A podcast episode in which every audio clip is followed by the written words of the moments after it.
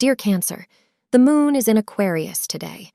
You have had a feeling of loneliness troubling you for some time. You have something you are struggling with, and you feel there is nobody to help you. But astrologers say that you will be surrounded with all the help you missed all these days.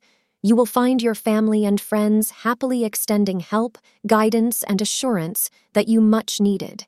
Take their advice, and you may get to know what exactly to do to bring the required changes. This may help you come out of the situation you were struggling with. Thank your family and friends for their support and kindness. Today, you may find that you feel some extra concern for the health of your partner. This person needs some extra compassion and attention from you.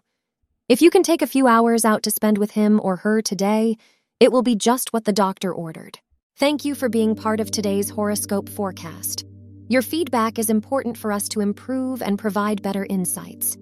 If you found our show helpful, please consider rating it.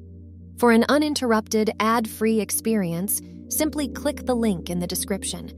Your support helps us to continue creating valuable content. Thank you for being here and see you tomorrow.